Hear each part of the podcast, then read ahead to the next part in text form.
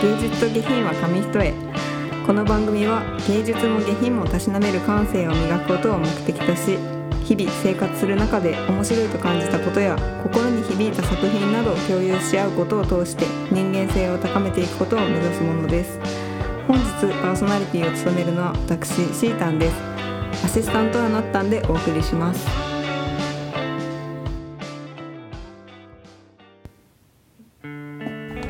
では今週もよろしくお願いします。お願いします今週はあどう？1週間はどうでした？今週の1週間はね、うん。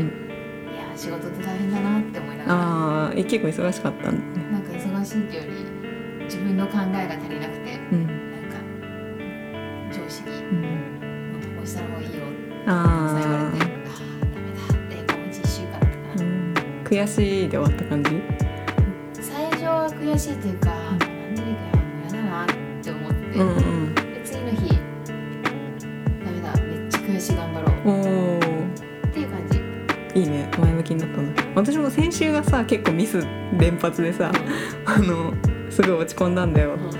うわもうダメだなこんなんじゃと思ったんだけどでもねあのあるねあのメッセージっていうかあの本で見て、あのミスをしてるてかあのなんだっけなミスをしないってことは仕事をしてないってことですよって書かれててあ確かにと。思って、まあ、その前は仕事してるからミスするんだな。って思うとちょっとねあのプラスなんか気持ちはね前向きになったなって。朝起きると前向きになるよねあー寝るのってねそうね。なんかもうすごい暗くなっちゃう確かに寝るの大事だね。と、うん、結論寝るのは大事。動物、うんはい確かに。そんなんでね、えー今日はちょっと最初にあのお互いにこれまで一番悔しかったことをうん話してみたいなとうん思ってて、なったんじゃあなんかある今までの人生で一番悔しかったこと、なんか社会人になる前までは、うん。高校時代の部活であの私だけ選手に選ばれなかった時だったんだけどでもそれをなんかもうこれ以上悔しいものはないっていう。う、ん同級生の中で私だけ選ばれなかったってことが悔しくて、うんもうこれ以上悔しいこと人生でないと思ってたんだけど、社会人3年目の時になんか周りからも絶対昇級あ昇格さできるよ。うん。次の年次の年の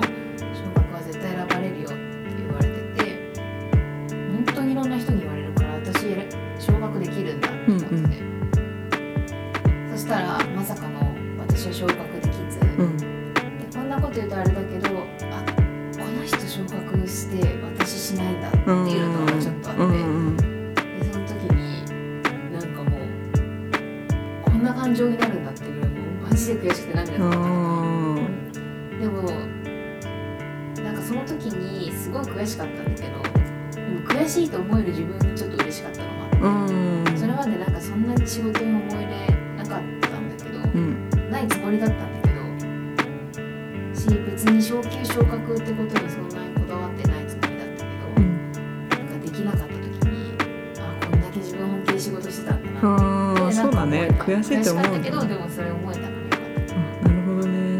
悔しかった。なんかあの人に負けたんだみたいなのが結構そうだよね。そういうのもあるよね。比べないって思ってたとしてもやっぱりね一緒に仕事してたらさで結果として出たら、まあね、評価って好き嫌いとかなんかそういうのもあるからあんまりね気にしなくてもいいのはわかるけど私は一番あー一番は高校受験の時がうん。落ちて、落ちたんだけどそれが結構やっぱなんかすやあの幼かったからうん。そのやっぱ結果が全てって思ってた中学生だったしさ。だからやっぱその結果として行きたいところに行けないしそれまでめちゃめちゃ頑張ったのにダメだったっていうのがすごい悔しくて。そう。っていうのが覚えてる限りあまあそうだね。うん。印象に残ってる、結果としてはでもなんか今回あの私の読んだ本のうん話ともちょっとつながるけど私結局その県立高校に行ったからすっごい田舎の高校で。だからなんか結局自分の人生の中でそこに行ってよかったなっていうのはすごい思ううん。今思ってるんだけど。そうだね。覚,、うん、覚えてる中では一番それが悔しかった。でもなんかあれだよね。悔しくてで結果叶わなかったことの方がなんか受け入れられることってある？だからね時間が経ってからねその時はあれだけどやっぱ後々いい経験にはなるよね。大学受験の時にそれがあったからより一層行きたいところに行けて嬉しかったとかもあったしね、そんな感じ。まあ私も社会人でもねいろいろあるけど、ね、今回はそれで。そんな感じで、えー、今週も読書の会ということで、えー、とまずじゃあなったんからお願いします。私は今日は「一切なりゆき」っていうのであの何回か前の回でキリキリンさんの「この世を生きる醍醐味」っていうのを紹介したんだけど今日はまたキリキリンさんの方で「一切なりゆき」っていう本を紹介したいと思います。で今日はこの中でこの本から学んだことと、まあ、心に響いたことの豪華に本を立てておお送りしていきたいと思います。でまずね学んだことがあのいいことも悪いこともまずは受け入れるって大事だなってすごく感じたのでキリンさんってこういいことは当たり前だけどなんか悪いことも一旦やっぱ受け入れるんだよね。うん。受け入れて受け止めるっていう。か例えばもうキリンさんって最後もう全身にがんがあそうなんだ。そういう感じだったんだ。うんだけどやっぱりそれも全てなんか受け入れてるんだよね。うん。共存共共に生きるみたいな。共生へえすごいね。してるし、あとさ旦那さん内田裕也さんって、うんうん。結構まあ大ブロックな人じゃんうん逮捕されたりとかもしてるし、うんでもさ離婚しなかったわけよ。そっか。別居してみたいな感じだっでそれもやっぱり普通だったら絶対離婚してるだろうなっていうところもそもそも結婚もしないのかもしれない、たうん。だけどやっぱり内田裕也さんって人間を受け入れて確かに。愛だね。でへーでそれではキリンさんっていう人間ができてるっていう部分もあると思うんだけどなんかすごくキリンさんって受け何でも悪いことも受け入れてるからこうああいうこう人生観が出来上がったんだなと思ったこの本の一文があって。うん。自分にとって不都合なもの邪魔になるもの全て悪としてしまったら病気を悪と決めつけるのと同じでそこに何も生まれてこなくなる。物事のいい面と悪い面は表裏一体。それを全て認めることによって生き方がすごく柔らかくなるんじゃないかな。って言ってる。うん。一節があったのね。確かに病気もさまあ悪って決めつけちゃうとそこからこう学ぶことってないああそうだね。排除しようとしかね。でこの言葉を聞いてあこうやってなんか全て悪いことも受け入れてきてるんだなと思ったのと、うん。これですごく思い出したのが前の会社の上司を思い出したのね、うん。で私の前の会社の上司さ、まあ、結構あのやばい人だった。うん。やばい機嫌屋さんっていうかねもう機嫌屋さんどころじゃないけど上司とか働くとうん。何人もメンタル不全でいなくなるみたいな、でも結構ちょっと問題のある部分もあった上司だったんだけど、うんやっぱ最初は本当に嫌で嫌でしょうがなくて、うん。もうなんだろうな受け入れるっていうかもう拒否しかし体がもう自然と拒否しちゃうみたいな感じだったんだ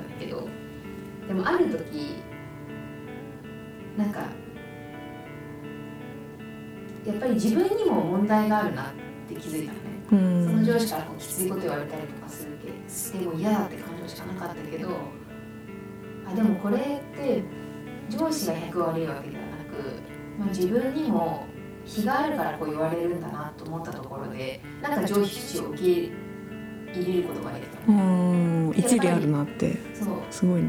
でなんかこう嫌いってだけでも突っぱねてるだけだと本当に何も生まれないなと思ってでなんかちゃんと人としてその上司と関わろうって思って関わるようになってからはやっぱり嫌いっていう感情だけじゃなくて尊敬する部分も生まれたし、うん他の人が持ってない部分とかなんかそれなりに苦悩してる姿とかうもん見えてやっぱそういうの見えるとなんかちゃんと受け入れられるようになると関係性もやっぱ変わってくる。ああそうだね確かにででもやっぱり私に対してこういうところ悪かったねごめんねみたいなことがもあったしあー。なんか私もこういうところがちょっとできてなくてすいませんみたいなお互い分かり合えたりおおいいね。ででなんかそれをすごく思い出すんだよね。やっぱり悪っていう感情を悪いっていうかその悪っていう感情を捨てて何どんなことでもこう学ぶ姿勢を持つとなんかそこでやっと人って成長できるんだなって思ったからなんかこの本でそのキリンさんの悪いことも受け入れるっていう姿勢ってちゃんとまたなんか自分自身に持ってなきゃなって。なん。んか上司からね耳痛いこととかよく言われるじゃうん。ん最初はやっぱりああもうもう無理と思うけどでも自分のために言ってくれてるし相手もなんか嫌なこと言うのでエネルギー使うだろうしそれやっぱ受け入れなかったら自分も成長しないしな。ってなんかそういうことをなんか考えさせられる本で学びだったかな。なんかでもあれだねそれ最初嫌いっていうかさ、う嫌だなって思ってたところからの和解とかってさ、感動が、ね、倍になるっていうか。もうなんか何百倍だったよねうんそうだよね。うん。お互い席を切ってもう涙が止まらない。うんいいねでもそうだよね。それは本当になんかに生きてるなって感じするよね、うん。感情を味わう。淡白だと聞きは楽だけど、うんそういうのは得られないもんね。ね。そっか。でなんかやっぱ悪っていう感情を捨てて初めてなんかその人自身が見えその人自身が見えるようになったあから。ーいいね。だからなんか嫌い嫌だってだけで受け入れないっていうのはすごく自分にとってもったいないことなんだな。ってキリさん一つこの本で紹介したいのがあの心に響いたことうんをいくつか紹介していきたいなと思うんだけどもう名言のオンパレード。なのねへえもうなんか何回でも辛くなったり読み返したくなる。うん。いっぱい名言が出てくるんだけどその中でもすごくいいなと思った2つを紹介したいと思います。いつも人生上出来だわと思っていて物事がうまくいかない時は自分が未熟だったのよ。でおしまい。こんなはずでは。というのは自分が目指していたもの。思い描いてた幸せとは違うから違うから生まれる感情ですよね。でもその目標が自分が本当に望んでいるものなのか。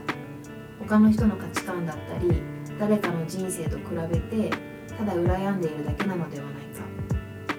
お金や地位や名声もなくて傍から傍からは地味でつまらない人生に見えたとしても本人が本当に好きなことができていてああ幸せだなと思っていればその人の人生はキラキラ輝いてますよ。っていう言葉があって。なんか本当に結局幸せって自分の軸とかベクトルで考えられるかどうかなんだなってうん。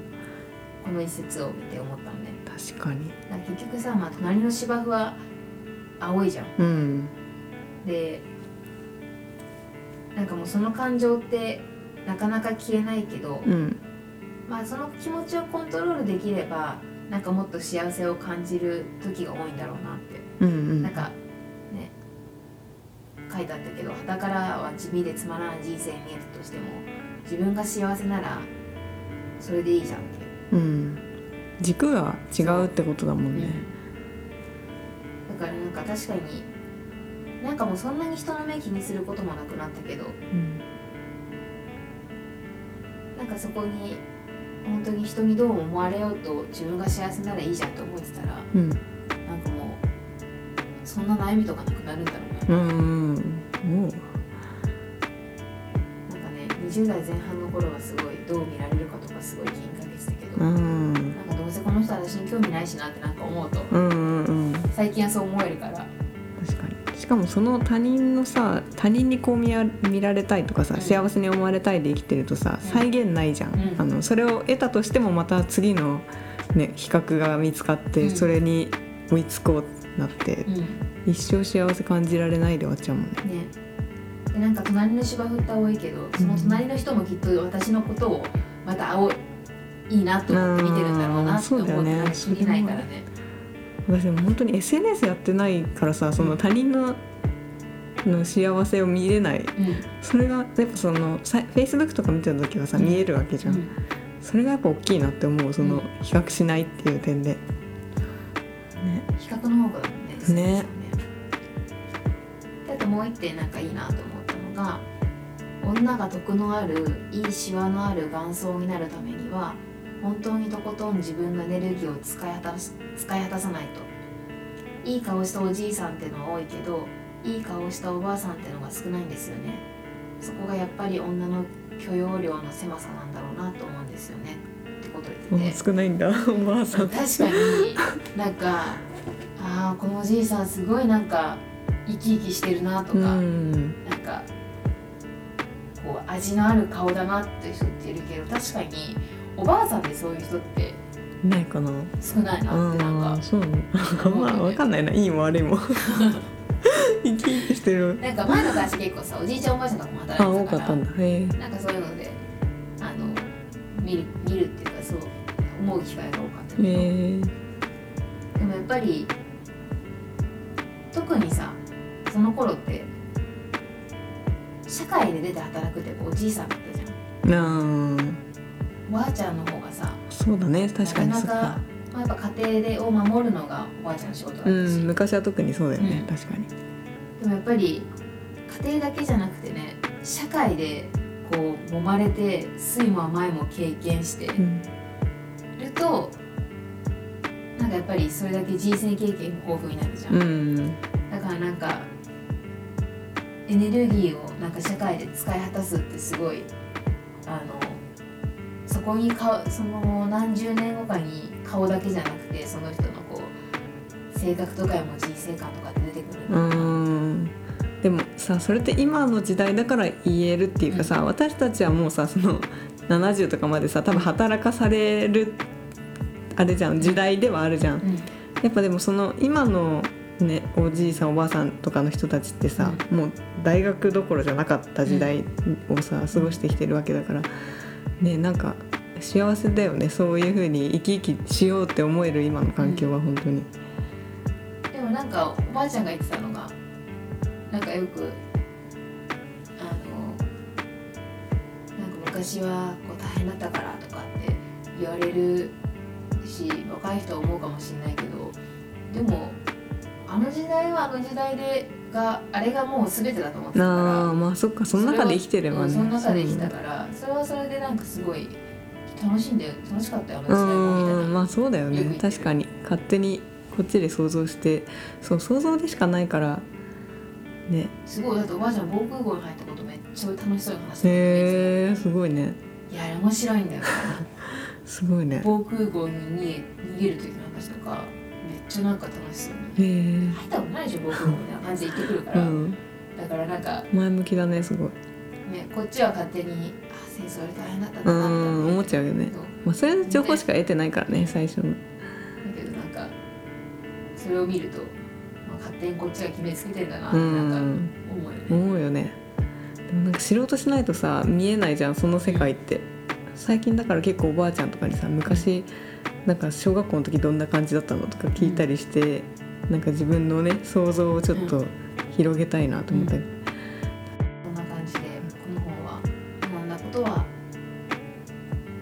悪いことも受け入れるっていうことをなんかすごく学んだ一冊でした。以上。以上。うん。これあれなの？その前の会社いた時に読んだ感じ？そうあの去年の緊急事態宣言中に。あああそっか。まだその時は前の上司と関わってた時だ。うん。なるほどね。読んだね。いやそうだよね。確かに、えー捉え方によってはねプラスになるんだもんね、うん。悪いと思ってたことも。キリンさんすごいこういい意味で選ばずに生きた人が生きた人生だったからこそ、うん。なんかいろんなことが舞い込んだんだろうな、うん。いいこと悪悪いことも受け入れるってこともそうだしなんかこう損得感情とかで物事を判断してないうん。これやると得だからとかそういうことで判断せずになんか選ばずに生きてきたからなんかいろんな出会いだったりとかがあったのかなと思うんったね。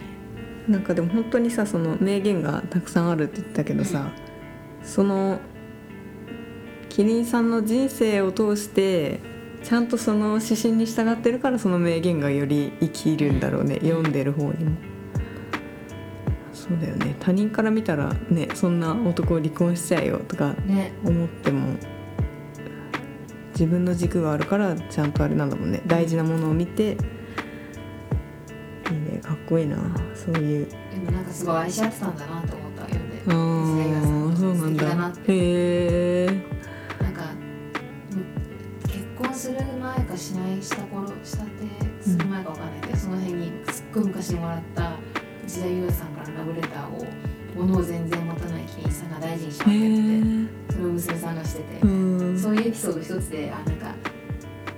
あるけどお互い最終的にはお互いを選ぶって分かってたからうん。分かってるんだろうなみたいないいね。いいな愛いいな。そんな人いないい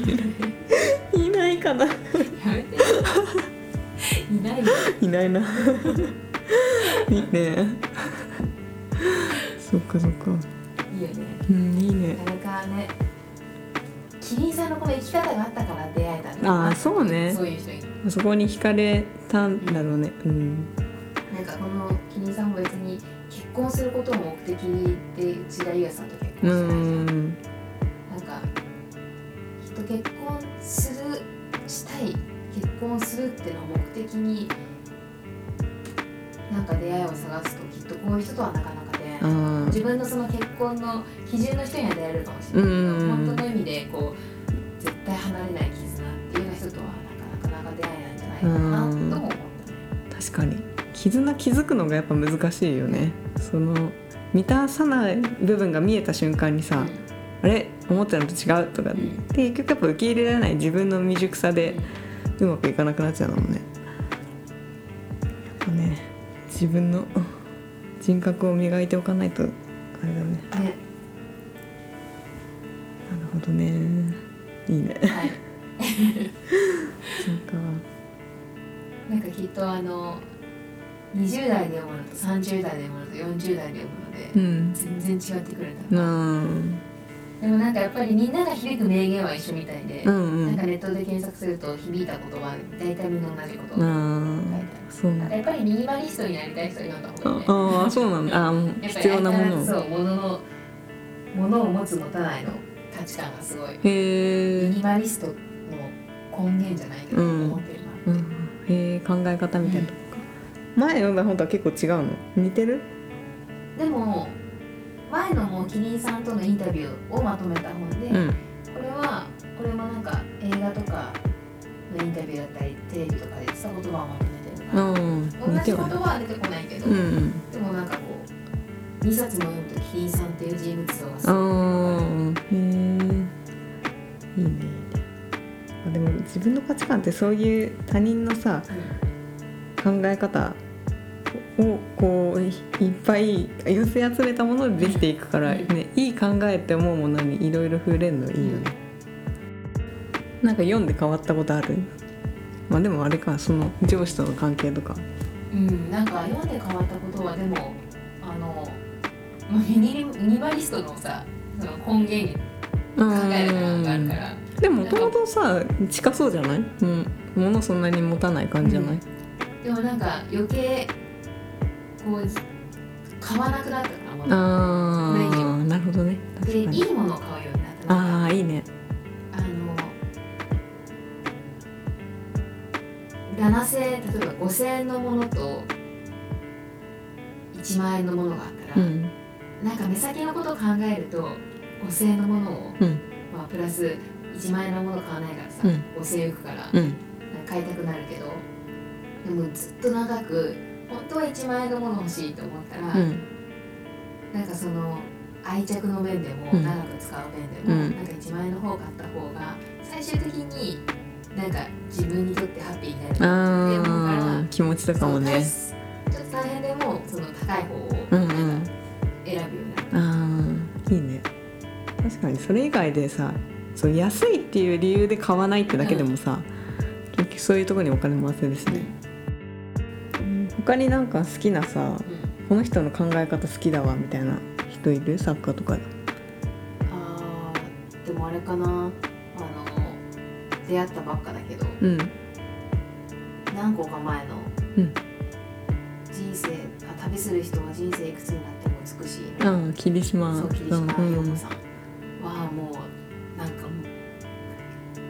すごい一本筋の通ったかへっこいい女性だなって思う。この間お母さんに会ってお母さんそれ知ってたわ、うんうんそうその人有名エッセイスト、うん、ね有名な人だよって言ってて。そう。なんだ。まあ言葉難しくてまだまだ理解はうできないけどでもーん。も考えう方ここがまで来たら人生怖いものないんだなってああそうなんだ。よかったんだ、ハマったんだね。いいね。他のも読んだりしたの？あのまだ。あまだこれから？これから。うんいいねいいよね。好きな著書著者できるとさ、ういいよね。ね。これも読んでみたい。いいね。いるそういう人。私でも結構最近三島由紀夫う。ん好かきいいね。うんね、エッセイ読んでやっぱ小説だとさ分かんないじゃん人柄は、そのエッセイ読んでて、うん。この考え方うん。いいな。あとなんかこの間さあの写写メ送ったけどさうん。文豪やむかやばい文豪の本みたいな。なんか文豪たちのあの本当はこんな生活をしていたみたいなさあの あれ読んであれにもその三島由紀夫のこんな人だったみたいななんか最後死ぬ死に方っていうか自殺だったけどそのなんか大衆の前で自分の考えをこう述べてで責任取って死ぬみたいな感じだったらしいんだけどなんかそのねもう死に方もかっこいいなってあ、なんか。思い残すことないんだろうねすごい。そうね。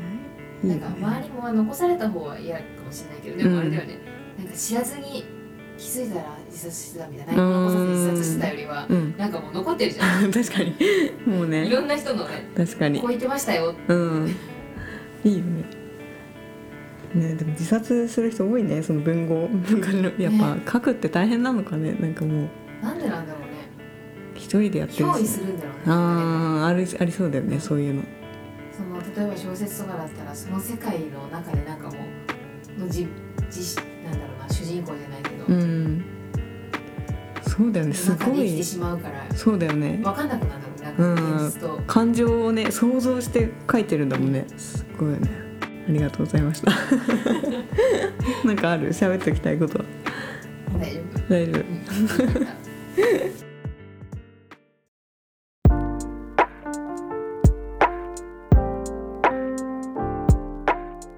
送りしてきました。芸術と下品は紙一重。そろそろお別れのお時間です。この番組では皆様からのメールを募集しています。私たちに聞きたいことやってほしいことおすすめの作品番組の感想などなど何でも OK です。メールアドレスは芸劇 .nksk.gmail.com です。本日もお聞きいただきありがとうございました。